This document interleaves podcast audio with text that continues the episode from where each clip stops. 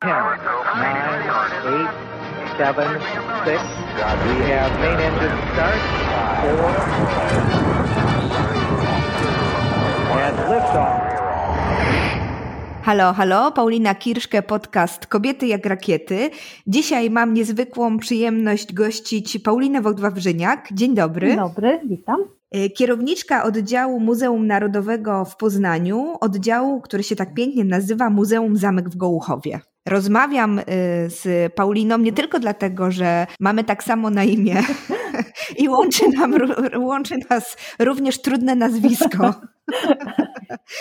Ale przede wszystkim dlatego, że myślałam o, o tobie, Paulino, aby cię zaprosić do, na, do, do nas i porozmawiać już od dłuższego czasu.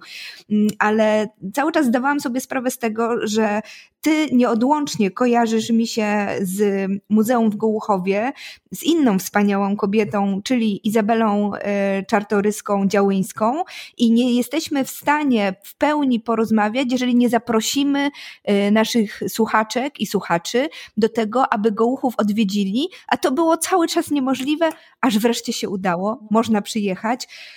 Czujesz tą ulgę, że odwiedzający wreszcie mogą do Was przyjechać? Tak, czuję, czuję ulgę i cieszę się, że naprawdę ludzie stęsknili się, bo przychodzą mimo obostrzeń, mimo tego, że y, bardzo niewiele osób może wejść y, y, co pół godziny, bardzo tego pilnujemy, e, no ale latem, jak mieliśmy kilka miesięcy otwarte, to robiłam zdjęcia z wieży zamkowej, bo wyglądało to przed zamkiem jak trochę przed Muzeum Watykańskim, dlatego że kolejka była długa, długa, bardzo długa i nie było jej końca, dlatego że ludzie bardzo pilnowali, żeby, żeby to miejsce sobie zająć, żeby wejść koniecznie do środka. Myślę, że teraz o wiele bardziej ceni się możliwość e, wejścia do takiego innego świata, nie tylko do Muzeum w Gołchowie, ale w ogóle, w ogóle e, to, co e, pozwala na jakieś emocje, odczucia, których nam brakuje na co dzień, jest chyba w cenie. Tak, ja pamiętam ten pierwszy lockdown wiosenny, kiedy nawzajem mam wrażenie, że ty coś wrzucałaś związanego ze sztuką i kulturą na swoje media społecznościowe. Gdzieś tam wymieniałyśmy się pewnymi rzeczami, ponieważ te, te, to łaknienie i tęsknota za sztuką była bardzo duża i też ta świadomość u mnie wtedy po raz pierwszy była tak dojmująca, że sztuka naprawdę pozwala przetrwać trudne mhm. chwile. Tak, tak, to prawda. E, przypomniało mi się e, to, co Herbert pisał, nie zacytuję, bo to e, teraz mi to przyszło do głowy, ale, ale pisał, że sztuka jest czymś, co może zastąpić religię, nawet do tego stopnia, że jest to, jest to potrzeba obcowania z czymś nadprzyrodzonym, czymś tak wielkim, że trudnym do ogarnięcia. To coś w tym może jest. Nasza wrażliwość potrzebuje tego zetknięcia raz po raz i bardzo nam tego brakuje, jeśli zostajemy od tego odcięci. To chyba strasznie się uwidoczniło teraz właśnie podczas y, pandemii tych zastojów i przestojów, które mamy. Muzeum Zamek w Gołuchowie to jest y, magiczne miejsce. No tak. Ono mnie czaruje już od bardzo, bardzo, bardzo wielu lat. Ty masz to szczęście, że możesz obcować z, z tym miejscem każdego dnia i z niezwykłą kobietą, która je stworzyła. Mm, ale ono też ciebie przyciągało, w zasadzie mam takie wrażenie, przez, mhm. przez twoje życie gdzieś tam się przewijało. Jak ta historia twoja i Gołuchowa wyglądała? Przede wszystkim e, Gołuchów był e, naturalnym miejscem dla mnie od dziecka, dlatego że wychowałam się w Pleszewie bardzo niedaleko i, i po prostu z rodzicami przyjeżdżaliśmy do parku na spacery. To to było takie, wiesz, no, jak ktoś się wychowuje w Toskanii, to dla niego jest normalne, że wokół jest pięknie, tak? I jak, jak, e, jak od dziecka sobie spacerujesz po parku, no to też, no to jest normalne, że zamek stoi, tak, obok. E, I e, oczywiście ja zaraz po maturze wyjechałam, mieszkałam wiele lat w Poznaniu. U mnie, ze mną było tak, że najpierw pojawiły się dzieci, a później postanowiłam coś zrobić dla siebie i studiować kierunek, który wiązałby się ze sztuką, ale też z podróżami e, i e, wybrałam kierunek związany z turystyką, ale w Gdańsku. I jak kończyłam studia, to no, szukałam miejsca na tak zwane praktyki studenckie I pomyślałam o Gołchowie, no bo wiedziałam, że moimi dziećmi w Pleszewie niedaleko zajmie się mama, a ja sobie mogę tutaj na praktyki jeździć przez miesiąc. No jak przyjechałam do Gołchowa już jako osoba mm, świadoma tego, z czym obcuję, E, no to przeży, przeżyłam rodzaj szoku, bo y, biegałam y, codziennie po zamku jako przewodniczka, e, ale wchodząc rano do parku y, przez skutą bramę, która tu stoi od mm, czasów, gdy, gdy od połowy XIX wieku w zasadzie, przechodząc, wchodząc na teren parku, ja się czułam tak, jakbym zostawiała cały ten świat, który pędzi, E, i przenoszę się w zupełnie inne miejsce. Poza tym ja, ja kochałam podróżować, e, zanim, zanim musiałam się zająć trójką dzieci i, i, i wiadomo czym, no nie ma, nie ma czasu, zupełnie inaczej, człowiek się nie, nie może zająć sobą ani swoimi sprawami. E, I, I nagle wchodziłam sobie do pracy, tak, do parku i spotykałam tak, o, wycieczkę Hiszpanów, tutaj jakaś starsza para z Francji pyta mnie o drogę, albo albo jakieś, to w ogóle niesamowite, jakieś, wiesz, jestem blisko Pleszewa, gdzie się wychowałam, e, z którego zawsze chciałam uciec zresztą, e, jako młoda osoba i nagle e, w tym Gołchowie okazuje się, że jak w soczewce skupiają się wszystkie moje podróże, które odbyłam, bo wchodząc na dziedziniec nagle widzę elementy architektury, które znam z Florencji, z Sieny, starożytny Rzym, no po prostu coś niesamowitego. E, I e, to miejsce, jak kończyłam praktyki, to pomyślałam sobie, że jak już będę starszą panią, to na emeryturze to przyjadę sobie tutaj popracować, bo to jest fajnie. No ale, ale e, no i dobra, skończyłam praktyki i, i przez dwa lata nie miałam kontaktu z zamkiem.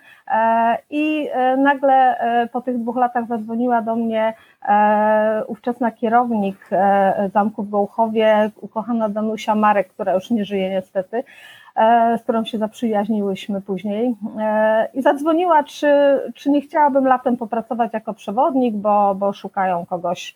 No to ja zrobiłam wszystko, żeby po prostu zmienić plany i sobie popracować jako przewodnik. No i tak się jakoś zakręciłam, że e, zaczęłam jeździć na, do, do, na Uniwersytet Adama Mickiewicza, e, żeby trochę się podciągnąć wiedzę o sztuce. E, no i właściwie to zmieniło plany życiowe, bo no, no dobra, y, po prostu już y, pomyślałam, że żeby pracować w Gołchowie, żeby tutaj żyć, no to nie mogę mieszkać w Poznaniu. No i postanowiłam spróbować, tak? Prze, przeprowadziliśmy się do Pleszewa z dzieciakami i, e, no i, i zaczęłam pracować tutaj i właściwie próba okazała się na tyle udana, że że postanowiliśmy tu zostać. W tym czasie y, poszłam też na studia właściwie studium muzealnicze, które stworzyła profesor Maria Poprzęcka w, przy Uniwersytecie Warszawskim e, i to było e, wspaniałe, wspaniałe w ogóle e, przeżycie. Dzięki temu mogę się nazwać obecnie muzealnikiem, a zamek kocham po prostu jak jedyne miejsce na ziemi. Właśnie, no, mam wrażenie, że zamek w Gołuchowie miał cię na dość krótkiej smyczy przez twoje no, życie całe. Kurczę, no, po prostu, yy, wiesz, jakbym tu nie trafiła na praktyki tylko do jakiegoś innego miejsca, które by mnie nie zauroczyło, to na pewno moje życie potoczyłoby się inaczej. Ale mam, wiesz, taką teorię, bo, bo później przy, przyjmowałam wiele osób sama na praktyki studenckie w tym zamku. Yy, yy, no, i, i wiesz, wolontariuszy najróżniejszych, e, ludzi, którzy chcieli być blisko, wcale nie tylko studentów, ale też e, właśnie osoby e, pracujące gdzieś na etatach, urzędniczki, które, które bibliotekarki, które chciały, wiesz, latem w czasie wakacji popracować w zamku, bo tak by chciały być w tym miejscu trochę, tak na dłużej, tak, tak inaczej niż turysta. Więc sama przyjmowałam tutaj e, ludzi e, do pracy. Wśród tych ludzi trafiały się osoby, które tak jakby wiesz, jakby sobie zamek, czy też może Izabela, sama wybierała te osoby na, na miejsce, w którym miały zostać dłużej. Naprawdę mam teraz w grupie osób, z którymi pracuję, ludzi oddanych, No naprawdę, naprawdę jest niesamowite, że, że trafili też przypadkiem zupełnie. E, i już zostali i podmieniali swoje plany. Zanim przejdziemy do tej drugiej kobiety, o której będziemy rozmawiać, czyli Izabeli, jeszcze, jeszcze chciałabym e, o tobie chwilę, no bo mm, powiedziałaś, że w zasadzie zdecydowałaś się na studia w momencie, kiedy dzieci już miałaś. To też jest taki niesamowity um, przypadek jakby powrotu do siebie i do jakiejś ścieżki, na którą chce się iść świadomie już, e, w tym momencie, w którym no właśnie wiele kobiet raczej wybiega, wy, wypada z tego mhm. obiegu, mhm. prawda? Mają dzieci, tak. zamykają się w domu, zajmują się dzieciakami, mhm. a ty stwierdziłaś, że no nie, tak nie chcesz, chcesz spróbować jednak inaczej. Tak, wiesz co, ja byłam strasznie nieszczęśliwa, e, że gubię siebie gdzieś po drodze i nie chodziło mi absolutnie o żadną karierę, tylko o niedosyt, straszny niedosyt tego, co, e, czego chciałabym się dowiedzieć, co chciałabym robić. Ja, e, wiesz co, no miałam jeszcze plany, żeby jeszcze kilka rzeczy zrobić, ale, ale już mi to nie, nie, po prostu nie ma czasu na, na to, żeby się jeszcze czegoś nauczyć, dlatego że to jest inspirujące, to jest taka dla mnie wartość ogromna, spotkanie z ludźmi, którzy mają coś do powiedzenia i w ogóle przemieszczanie się, taka, taka akcja, która pozwala spojrzeć na siebie, na to, co się robi, czy w ogóle na świat z innego punktu widzenia. To mnie zawsze bardzo kręciło. A oczywiście e, nie każda kobieta, nie każda niestety ma możliwość myśl, pomyśleć o sobie e, w momencie, gdy już e, ma dzieci, ma rodzinę.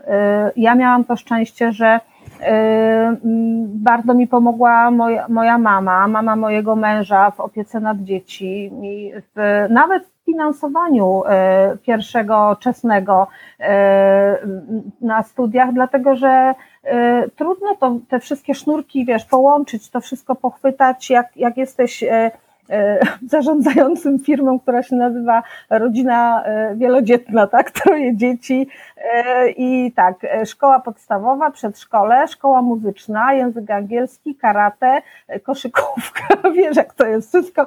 I jesteś... Jeszcze dentysta tak, po, no, po, kolei i, różne mąż, inne rzeczy. mąż, który cię bardzo wspiera, tylko że pracuje poza domem, tak? Jest ciągle, wiesz, wyjeżdża, przyjeżdża, nie, nie, nie wiadomo, wiesz, nie ma nie ma podziału takiego ról, tylko, y, tylko właściwie ja, zresztą ja to bardzo lubiłam, rozpiska na lodówce i wiesz, i, i takie prowadzenie firmy, y, właśnie y, stworzenie tej firmy, gdzie, gdzie wszystko musi działać jak w zegarku. Zresztą jak dzieci zaczęły wyjeżdżać po maturze na studia, to strasznie to przeżywałam, bo nie wiem, mężczyźni nie mogli tego pojąć w rodzinie mojej. A ja mówię, no wyobraź sobie, że tworzysz firmę, tak? wszystko idzie jak najlepiej i nagle po prostu ją tracisz. Nie ma nic. Siedzisz i patrzysz przed siebie, a drugiej firmy już nie założysz, no wiadomo, nie? także, także... Czyli ty wybrałaś tę swoją drogę zawodową trochę po to, żeby tą drugą firmę stworzyć Jest sobie. To, e, ja, Paulina, nie dostałam się na e, studia zaraz po maturze. Nie dostałam się na historię sztuki i e, czułam się z tym bardzo źle, ale nie wiem, jak to możliwe, że nie próbowałam drugi raz. Po prostu się zakochałam, wiesz, jakoś tak nie, nie, nie patrzyłam na, na uważałam, że na wszystko jest czas i jak się bardzo chce, to wszystko można, no ale potem wiesz, jak z dziećmi małymi byłam w domu, to wiedziałam, że nie wszystko można. Natomiast bardzo, bardzo, trzy razy y, słuchaj, podchodziłam do tego, żeby, żeby na studia w Warszawie się zdecydować, wydzwaniałam, jeździłam, oglądałam, wiesz, ten uniwersytet naokoło i, i, i y, no bo to jest też, y, wiesz, y, jeszcze y, jakiś taki, takie poczucie, pewnie większość kobiet mająca rodzinę i pracująca ma to, że jak poświęcisz trochę czasu więcej pracy, to masz wyrzuty, że nie poświęcasz dzieciom. No i odwrotnie, tak? Więc, tak więc, więc chciałam to jakoś zrównoważyć i E, pamiętam, e, matko, o czym ja ci opowiadam teraz w ogóle nie Pamiętam sytuację taką, mów, że mów. słuchaj, siedzę sobie e, na zajęciach na, na Uniwersytecie Adama Mickiewicza były, były takie bardzo, bardzo fajne studia podyplomowe, wiedza o sztuce pan doktor albo już profesor Juszkiewicz to prowadził i, i siedzę sobie na pierwszych zajęciach i wchodzi wykładowca, gasi światło, slajdy, zaczyna puszczać jakiś starożytny Egipt, pokazuje i ja, ja zaczynam płakać po prostu. Wiesz dlaczego? Dlatego, że jestem w miejscu, e, w którym byłam, jak miałam 19 lat. I, a, a minęło wiele lat. Mam, do, mam dzieci w wieku szkolnym, tak? Wiele rzeczy robiłam, pracowałam w różnych miejscach, żeby utrzymać jakoś wszystko razem. I, e, i nagle e, wróciłam do miejsca, tak jakbym znowu była dziewczyną, która ma 19 lat. I, i że to się spełniło. I że i że robię to dla siebie. To, to było po prostu cudowne, nigdy nie zapomnę tego uczucia, że e, jakiś tam posąg kamienny był na tym slajdzie, a ja ryczę tak, wiesz, jakby mi ktoś pytał, no głupio to wyglądało, tak, ale, ale ja po prostu wróciłam do siebie, Paulina. To, to było po prostu cudowne uczucie, naprawdę. I, i wszystko, co potem robiłam, Doskon... przepraszam cię, to mnie uszczęśliwiało i, e, i wiesz, jak, jak jest matka szczęśliwa, to dzieci też i reszta rodziny. No i, i tak to poszło. Tak, ja chciałam tylko powiedzieć, że doskonale Cię rozumiem, bo pamiętam, jak y, studiowałam historię, też już mając mhm. dzieci, mm, i, i na, na którymś z, z wykładów siedziałam i miałam podobne uczucie jak mhm. Ty, że jakie to jest cudowne, że ja mam czas dla tak. siebie i mogę robić to, co kocham mhm. i uczyć się o tym, o czym mhm. uwielbiam, e, bo to jest e, właśnie coś, o czym my często bardzo kobiety zapominamy, prawda, aby no, robić coś dla siebie mhm. również. Poza tym e, jakieś, wiesz, takie wymaganie tak jakby społeczeństwa jest takie, że mamy się zająć innymi a, a siebie możemy stracić. No trudno, co z tego, że chciałaś malować, e, jak byłaś w liceum, jak no nie wyszło, bo akurat w twoim miasteczku nie było, e, wiesz, takich możliwości, no i potem już nigdy tego nie robisz, ale myślisz od czasu do czasu. A dlaczego nie spróbować? Jeżeli, jeżeli jest ku temu okazja, jeżeli jest możliwość i jeżeli się e, też e, wierzy w to, że e, że ma, mam, dlaczego mam tego nie zrobić, że chcę to zrobić. Taki przymus y, albo, albo uciekanie od tego, co przyjemne, na rzecz tego, co musimy zrobić, co powinniśmy, y, jak nas, nie wiem, inni ocenią. Warto zdać sobie z tego sprawę i warto o to walczyć, i warto walczyć o siebie, mhm. bo spotykam wiele kobiet, które właśnie zrobiły ten krok mhm. i postanowiły o siebie zawalczyć i one po prostu odmieniają tak. swoje życie w tym tak, momencie. Tak, to jest, y, wiesz, można żyć cały czas z przekonaniem, że że gdybym coś tam zrobiła, to moje życie wyglądało inaczej. E, albo na przykład patrzeć na inne kobiety, które robią to, co ja chciałam kiedyś robić, tak? I patrzeć na nie z podziwem, a na siebie z jakimś takim niskim poczuciem wartości, bo tego nie zrobiłam to jest strasznie, to jest takie, takie destrukcyjne, no bo, no bo człowiek się ocenia dlatego, że czegoś nie zrobił, a nie zrobił nie dlatego, że mu się nie chciało, tylko że tak czasami się po prostu życie toczy. No. Rób, tak. Róbmy coś dla siebie, róbmy, róbmy wiele rzeczy dla siebie, naprawdę, jeżeli to Tak, możliwe. tak, no, róbmy, róbmy i bądźmy egoistkami, tak, czasami tak. warto to zrobić po prostu mhm. i już i, i się nie zastanawiać nad tym, co ktoś mhm. pomyśli. Też mam takie zdanie, ale chciałabym Cię podpytać, czy te Twoje takie właśnie nastawienie do, do siebie, do kobiet, do rzeczywistości wynika z tego, że Ty w takim dość babskim środowisku wzrastałaś, bo przecież masz mhm. siostry, mhm. mówisz o mamie, że mhm. była taka wierząca i wspierająca mhm. ciebie, to dawało poczucie takiego bezpieczeństwa i jednocześnie takiego siostrzeństwa? E, z siostrami mam i z mamą mamy, mamy cudowne relacje, bardzo przyjacielskie, ale powiem Ci, nikt mi tego nie zadał pytania i widzę teraz jasno, że e, właściwie to e, pokolenie mojej mamy mm, myślę, że wymagało od córek, żeby w jakiś sposób się w tych relacjach społecznych gdzieś tam córki odnalazły, czyli jednak wyszły za mąż, miały dzieci, bo to jest jakieś takie nadrzędne zadanie. To nie było, nie, nie było na pewno, na pewno to, co myślę o, o tym, że powinnyśmy robić coś dla siebie i, i, i jak myślę o kobietach od, od jakiegoś czasu, wyszło wcale nie od mojej mamy i od moich sióstr, mimo że się zawsze wspieramy, tylko właściwie od pokolenia mojej córki. To jest niesamowite. Młode dziewczyny są zupełnie inne e, i ja e, po prostu jestem zachwycona, jak bardzo e, potrafią być egoistkami właśnie, w dobrym tego słowa znaczeniu. Myślą o sobie, nie, mm, starają się nie mieć tematów tabu, które dla nas były, to było naturalne, że się o pewnych rzeczach nie mówi, i to jest jakieś takie uwolnienie się od, e, od, od jakichś, nie wiem, może to nie okowy, ale, ale e, wyjście e, i poczucie, że wszystko można. Ja, ja, ja uwielbiam tak. słuchać młodych dziewczyn i, i lubię się bardzo otaczać młodszymi od siebie kobietami, kobietami w szczególności, naprawdę, bo, bo myślą inaczej. Ale masz rację, że, że siostry, mama, E, to środowisko, w którym wzrastamy, jest bardzo ważne. I e, e, no, na pewno nikt mnie, że tak powiem, nie przyduszał do ziemi, tak? Że, że czegoś tam nie mam robić, czy, czy że czegoś, czy że coś mi się nie uda. Ale ogromnym wsparciem jest też mój mąż, który po prostu, jeżeli tylko można, to, to, to chce, nie, nie, się, nie wymaga, żebym się poświęciła na ołtarzu rodziny.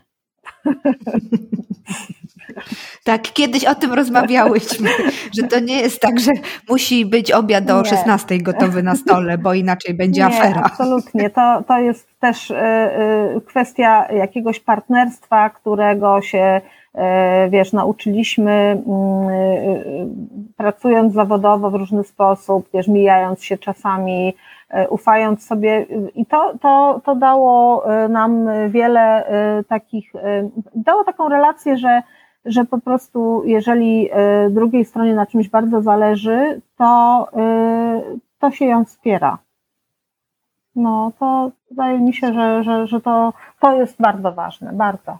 Czyli będąc młodą dziewczyną podjęłaś całkiem mądrą decyzję. Jezu, wiesz, mi się wydaje, że w ogóle to nie było na zimna decyzja, tylko jakieś emocje. No bo wiesz, jak już weszłam do tego zamku na praktyki, to ja naprawdę zapomniałam o Bożym świecie. Jezu, bo, bo wiesz, bo każdy, e, każdy szczegół, wszystko e, tak jakby wiesz, wołało mnie, e, tak jakbym była zaraz po maturze i, i mogła znowu robić, tak jakbym miała drugi start wiesz, że, że mogę zrobić to, co kiedyś chciałam, o czym już zapomniałam dawno.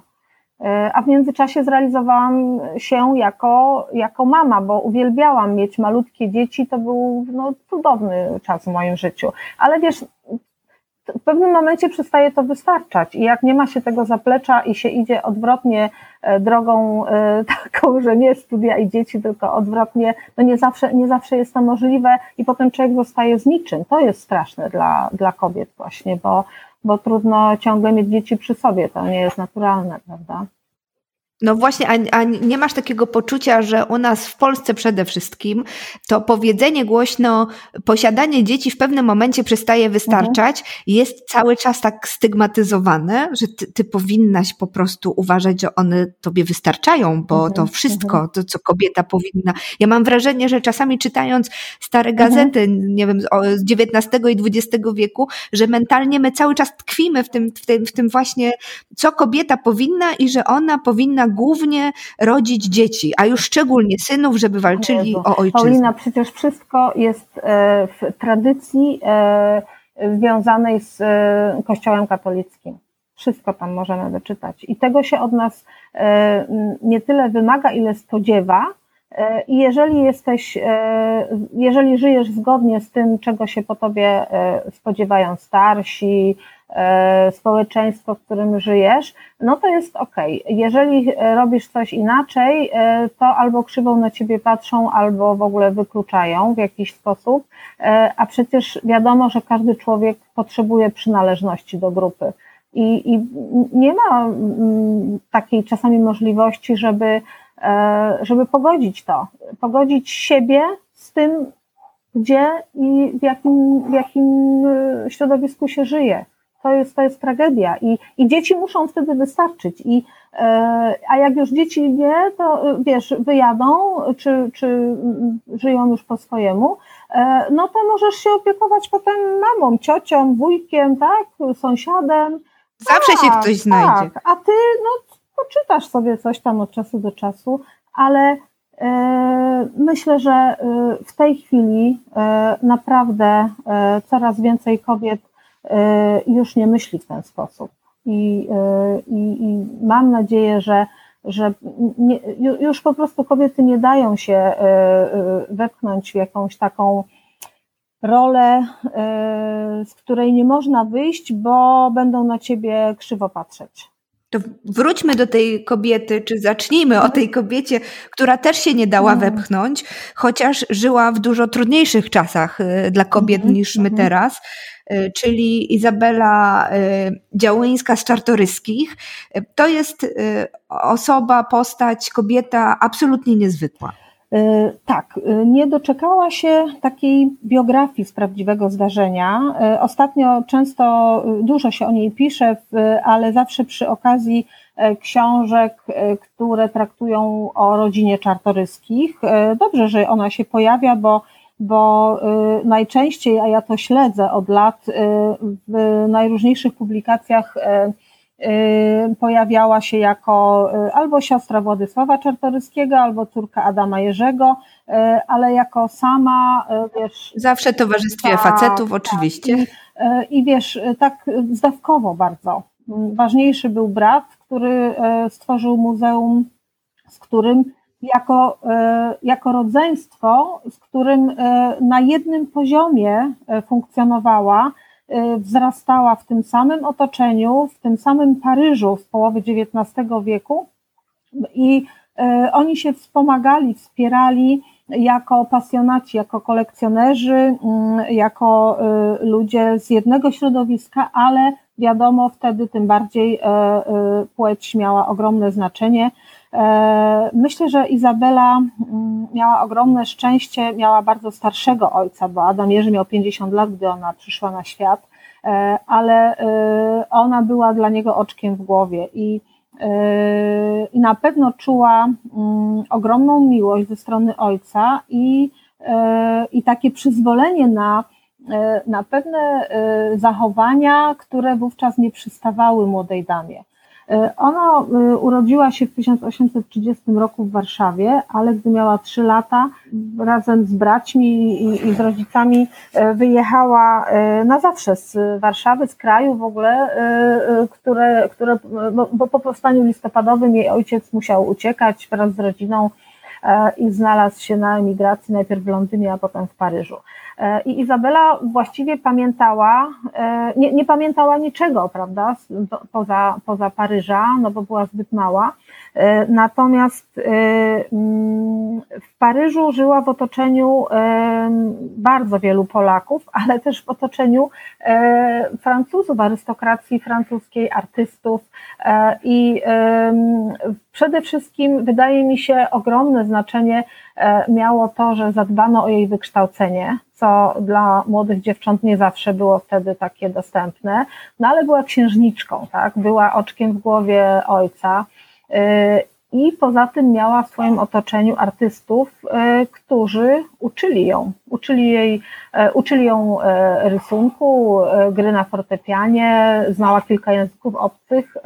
Było myślę, dla niej to takie naturalne środowisko, w którym wzrastając nabyła E, wrażliwość, ale nabyła też pewne cechy e, niepoddawania się.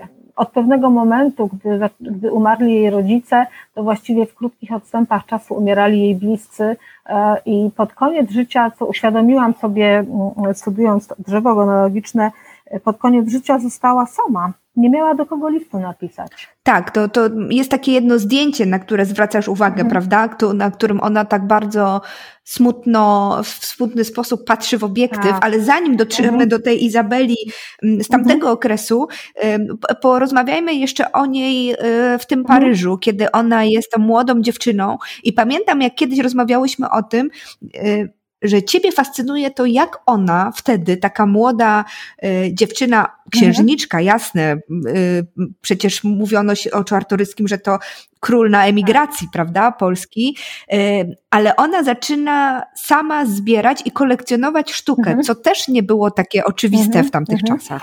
Y, ona y, była wychowana w takim etosie Puławskiego Muzeum, czyli muzeum założonego przez jej babkę Izabelę Slemingów Czartoryskich w Puławach, ale było to muzeum pełne narodowych pamiątek. Oczywiście obok tychże pamiątek, czasami takich naciąganych, że tak powiem, bo, bo e, opisy do dzisiaj przetrwały tychże Y, y, pamiątek y, czaszek, czaszek wielkich Polaków i, i, i najróżniejszych, e, e, no może jakaś, wiesz, drzazga ze schodów, po których e, wchodził Kościuszko, nie wiem, to zmyślam trochę teraz, ale, ale wiesz, chodzi o, zresztą to jest opisane świetnie w Muzeum Książąt Czartoryskich w Krakowie, można to, co z puławskiej kolekcji pozostało do dzisiaj oglądać i, i ten, ten katalog czy dziennik rozumowany tychże zabytków e, e, jest do wglądu. Dla, dla niej bardzo wiele znaczyła sztuka. Tym bardziej,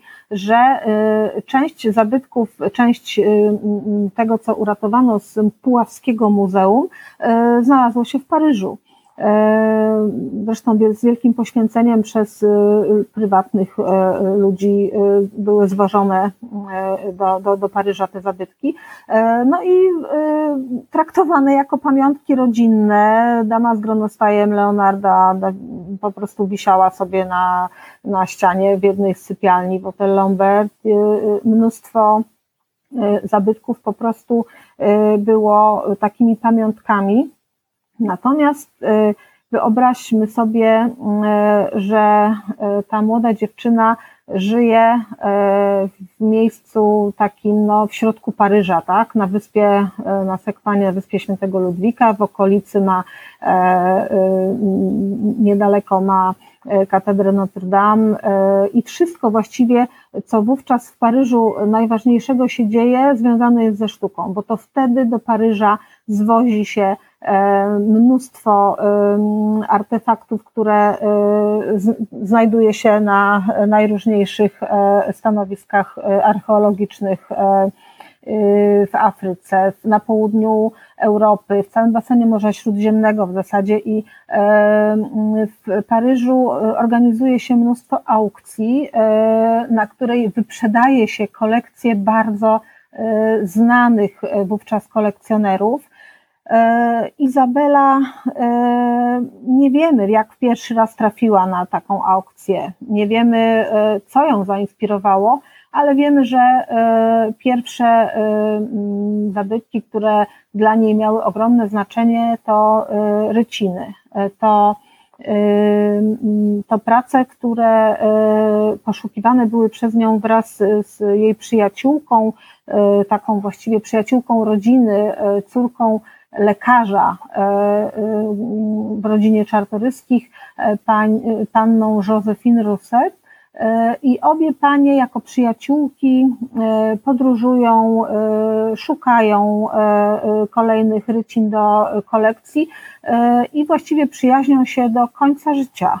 Najpierw umiera Josephine, była od niej nieco starsza, a mm, udało mi się też pozyskać przepiękne zdjęcie, gdzie obie panie znajdują się na e, dziedzińcu Gołuchowskiego Zamku i to jest takie niepozowane zdjęcie. Jedna sobie siedzi na krześle, druga stoi i po prostu mm, taki, taki odpoczynek, taka chwila e, przyjaciółek.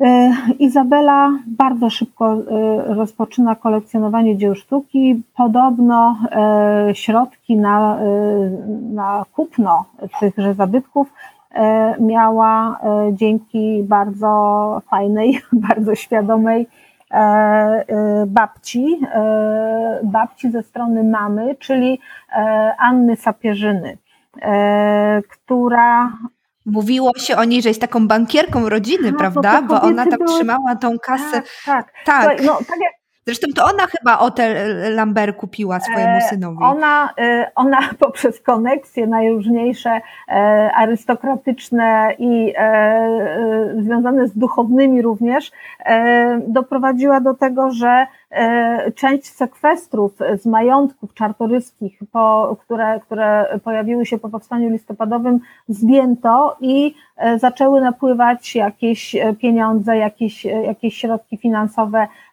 z tychże majątków na, na utrzymanie się w Paryżu, ale też e, e, co mnie zszokowało, gdy dowiedziałam się o tym po raz pierwszy, e, to właśnie panie dbały o finanse w dużej mierze, ponieważ potrafiły świetnie lokować pieniądze na francuskiej giełdzie. I e, panowie zajmowali się polityką, świetnie wyglądali, udawali się w długie podróże i przyjmowali znakomitych gości, a panie musiały dbać o to, żeby wszystko w tym pałacu grało. Nawet, e, e, wiesz, z rozrzewnieniem czytałam jako kobieta właśnie w księgach rachunkowych spis wydatków, gdzie e, przepięknie kaligraficznym pismem e, umieszczono takie wpisy jak Włoszczyzna na przykład, jakieś wiesz, tego rodzaju rzeczy, które były potrzebne, żeby, żeby dom normalnie funkcjonował i wszystko. Porządek musi tak, być, ale czyli to jest po prostu. wszystko notowano. Ja w życiu nie zanotowałam, ile wydałam na marchewkę, tak? A, a tam notowano wszystko i, yy, i, yy, i to zachowało się do dzisiaj w Bibliotece Polskiej w Paryżu.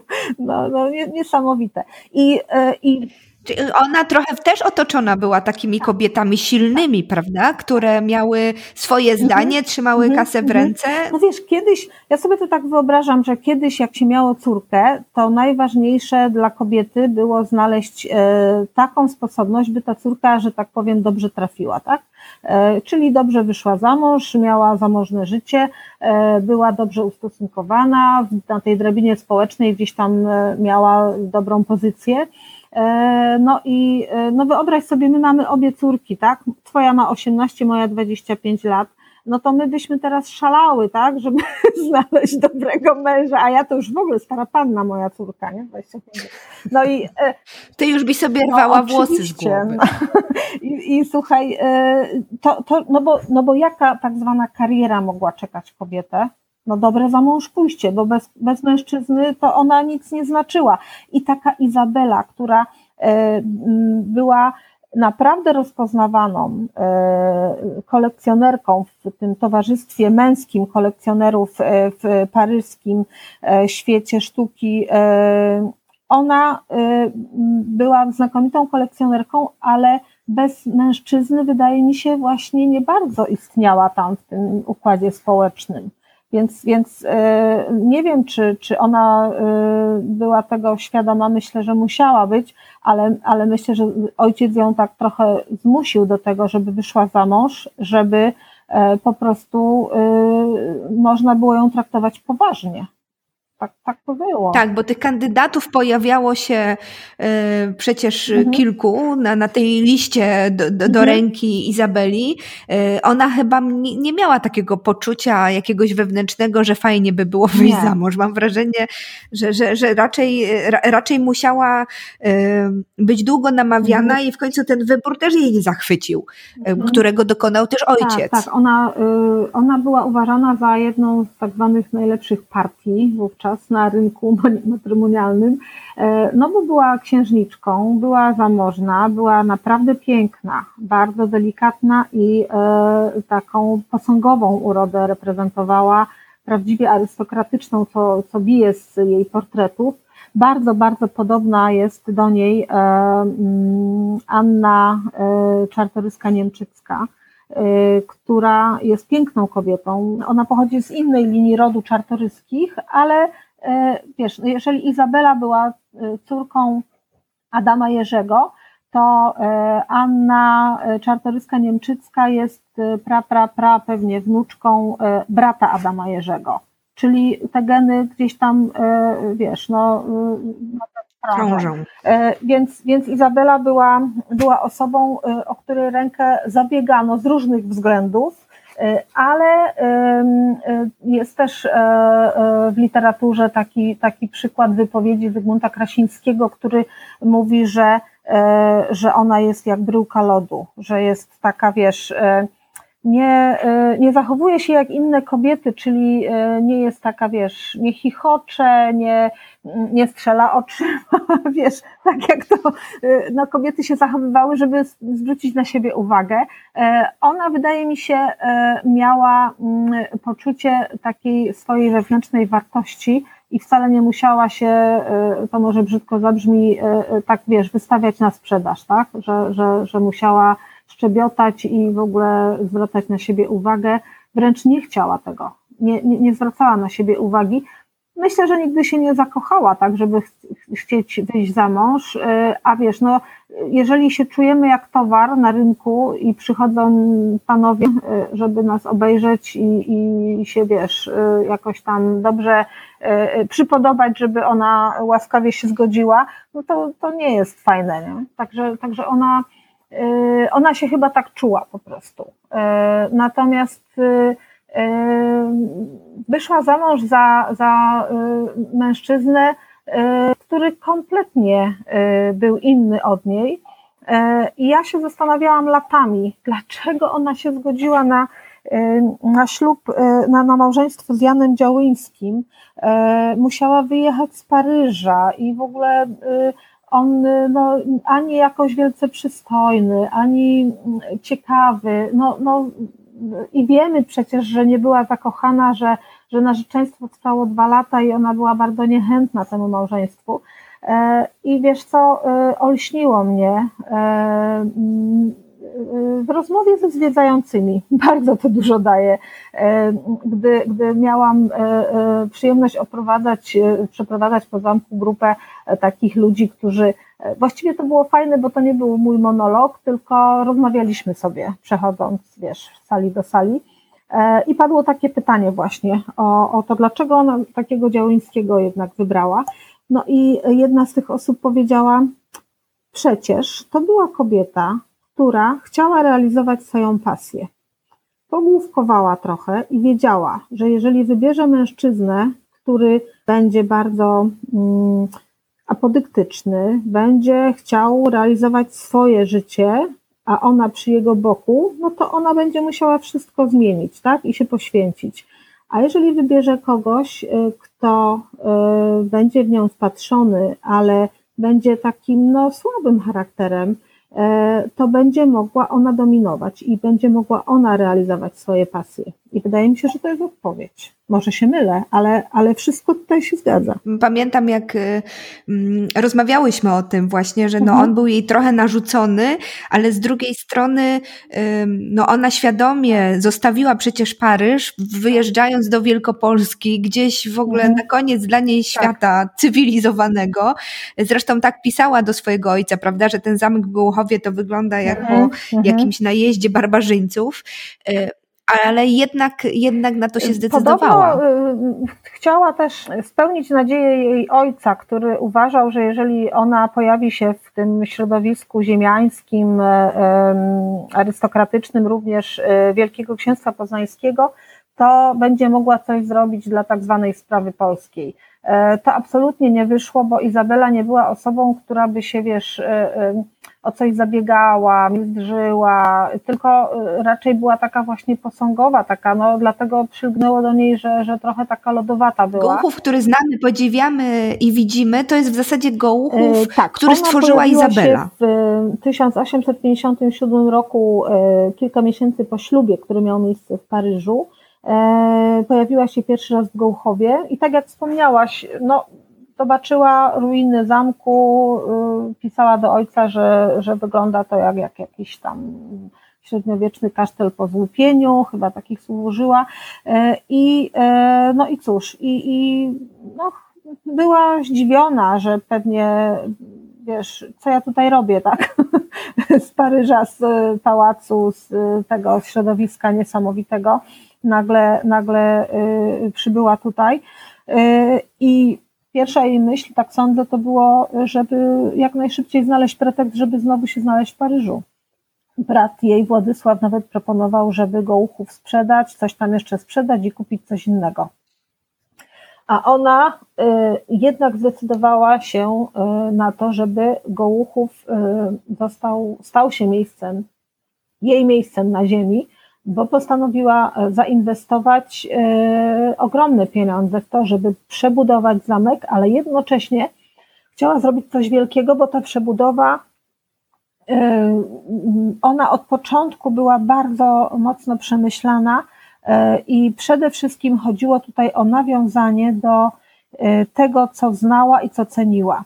A więc e, architekci, którzy projektowali przebudowę, to byli znakomici artyści francuscy, odwzorowywała i pewne elementy, prawda, tak. jak, jak sufit w jednej sal na przykład, y, mhm. z, z, elementów, które sama widziała, kochała i przypominały jej dom, dzieciństwo, ja, Paryż, ja bardzo, zamki nad Loarą. Lubię, yy, fajnie, że jest internet, bo, bo bardzo lubię y, przeszukiwać muzea i wiesz, y, digitalizacja pozwala na to, że sobie, wiesz, wędrujemy nie, nie, nie będąc w muzeum fizycznie, ale bardzo lubię też oglądać wnętrza e, takich zabytkowych e, miejsc, które się e, w jakiś sposób mi wiążą z Izabelą i nagle okazuje się, że Fontainebleau na przykład pod Paryżem są na ścianach boazerie, które mi coś przypominają. Mówię, kurczę, gdzieś to widziałam.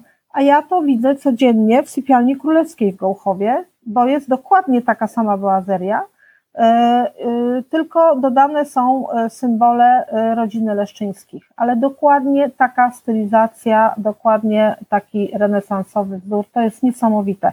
Ona po prostu się inspirowała tym, co ją zachwycało, tak sądzę, ale też tym, co było dla niej ważne, co, co miało ogromną wartość dla niej i wydaje mi się też, że w ten sposób udowadniała, że jest osobą, która, mm, e, która ma ogromną wiedzę, która potrafi połączyć e, ze sobą bardzo różne elementy w jednym miejscu, tak, ażeby stanowiły pełną harmonię. Jesteś trochę jak taki detektyw, który, który gdzieś te zamysły no Izabeli odgrzebuje i odgaduje. Nie, nie zostawiła po sobie niczego, co by mogło o niej coś więcej powiedzieć strasznie tego żałuję, bo musiała być bardzo ciekawą osobą, e, ale właśnie zamiast dziennika postawiła ten zamek, bo rzeczywiście tam jest, jak się to potrafiłoby złamać szyfr, to naprawdę można o niej bardzo wiele się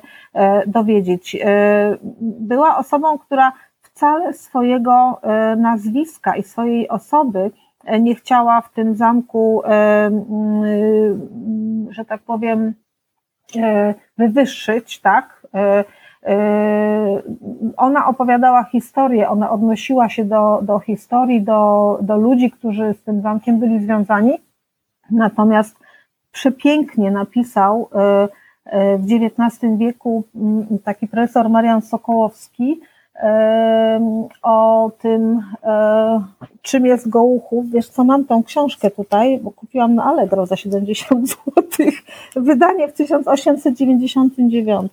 Tak? E, kreacja ta, gdyż na inne miano restauracja ta nie zasługuje, e, jest tak jak każde prawdziwe dzieło sztuki, zupełnie bezinteresowna. Uskuteczniono ją samą dla siebie, stworzono z ruiny całość skończoną, aby dać wyraz wewnętrznej potrzebie i podnioślejszym instynktom. Nigdzie w szczegółach, ani w ozdobach nie ma nic takiego, co by wyraźnie mówiło o samej twórczyni, a wszystko razem o niej mówi, jak dzieło o artyście. Uwielbiam ten fragment. Wiem, że, że ta postać ciebie fascynuje, pociąga, y, że nad nią się zastanawiasz cały czas, że o niej myślisz, mhm. że próbujesz odgadnąć jej tok myślenia i tworzenia. I, i wędrując z tobą po, po, po przeróżnych pomieszczeniach zamku, widzi się tą Izabelę, która z taką pieczołowitością wszystko, y, wszystkiego pilnuje, nad wszystkim panuje, bo ona przecież, co widać w jej korespondencji, y, pisała o wszystkim o, i wybierała wszystko, od boazerii poprzez tapety, tkaniny, y, Tak, to, tak, to wszystko było pod jej kontrolą w e, zasadzie. Wydaje mi się gotowy e, w głowie e, y, efekt, tylko musiała doprowadzić do tego, żeby to wszystko zaistniało. E, Ona to widziała. E, i e, była dosyć surową osobą, jeżeli chodzi o, o to, jak rozliczała, wiesz, ludzi, których zatrudniała przy przebudowie, zarówno e, murarzy, jak i, jak i artystów, którzy, którzy tworzyli, którzy, wiesz, no to byli kamieniarze, malarze, architekci, e, m, ludzie, którzy przyjeżdżali z Francji na kilka miesięcy do Gołchowa, ażeby m, e, tutaj popracować i przenieść ten klimat e, e, e, renesansowej Francji właśnie do, do Gołchowa. Y, Ona, y, tak jak zobacz, na początku rozmowy y, mówiłyśmy o, o tym, żeby gdzieś tam, jeżeli to możliwe, nie zgubić siebie, będąc kobietą. Ona nie zgubiła siebie. Ona, mimo że mogła robić mnóstwo wiele rzeczy, no, mogła robić, mogła zostać w Paryżu. Ona, ona odziedziczyła po rodzicach ten wspaniały pałac na Wyspie Świętego Ludwika i mogła sobie tam żyć, przyjmować gość, a ona się użerała z tymi ze stolarzami budowniczymi, jakimiś, wiesz, mierniczymi, e, e, e, ogrodnikiem, który był megalomanem i bez przerwy, bez przerwy, jak tylko ona znikała za zakrętem, wyjeżdżała z Gołchowa, to, to on już tam, wiesz, rządził wszystkimi i ciągle były, z tym problemy. Natomiast ona y, widziała w tym tak dalekim od Paryża Gołchowie, y, widziała możliwość y, realizacji siebie. Tak, wspominasz o tym, co dla mnie było takie uderzające w pewnym momencie, jak przygotowywałyśmy ten nasz zeszłoroczny projekt na 8 marca y, Kobiety na pomniki y, i przygotowywałyśmy biografię y, kobiet, które żyły w XIX i XX wieku i w jakiś sposób warte są upamiętnienia i uhonorowania. Było ich mnóstwo, ale była Wanda Modlibowska, Kazimiera Jełakowiczówna, Helena Szafran, Julia Wojkowska, Bibianna Moraczewska i właśnie Izabela Działyńska i zdałam sobie Mhm, sprawę, Mhm. że żadna z nich nie miała Mhm. dzieci, żadna z nich nie założyła rodziny, że dla kobiety móc realizować siebie, to jednocześnie oznaczało zrezygnować z rodziny, bo inaczej w XIX i na początku Tak, XX jest- wieku tego połączyć po prostu się nie dało. To jest, y, y, to wiesz, y, nie wiemy w jakim stopniu każda z tych kobiet musiała swój instynkt macierzyński gdzieś tam tłamsić. Bo może tak było. Może nie każda.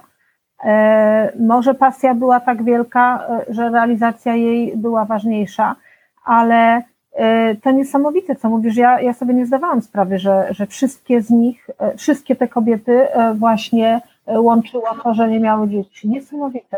Myślę, że dobrym zakończeniem naszej rozmowy będzie to, że cieszmy się, że żyjemy w czasach, w którym możemy mieć jedno Mhm. albo drugie, albo jedno albo Tak, drugie, ale wiesz, albo obie te rzeczy e, naraz. Cieszmy się też z tego, że e, coraz bardziej mm, wydaje mi się, jesteśmy szczere wobec siebie. I ja, ja, ja przecież widzę, jak bardzo zmieniają się e, relacje między kobietami e, na dobre, na lepsze. To nie jest rywalizacja, tylko to jest wspieranie się. To mnie wzrusza. Paulina Bogdwa-Brzyniak i w jakiś sposób również Izabela Działyńska były moimi gościniami w dzisiejszym odcinku podcastu Dziękuję, Kobiety jak dziękujemy. rakiety. Bardzo Wam dziękuję. seven, six. We have main engine start, four, and liftoff.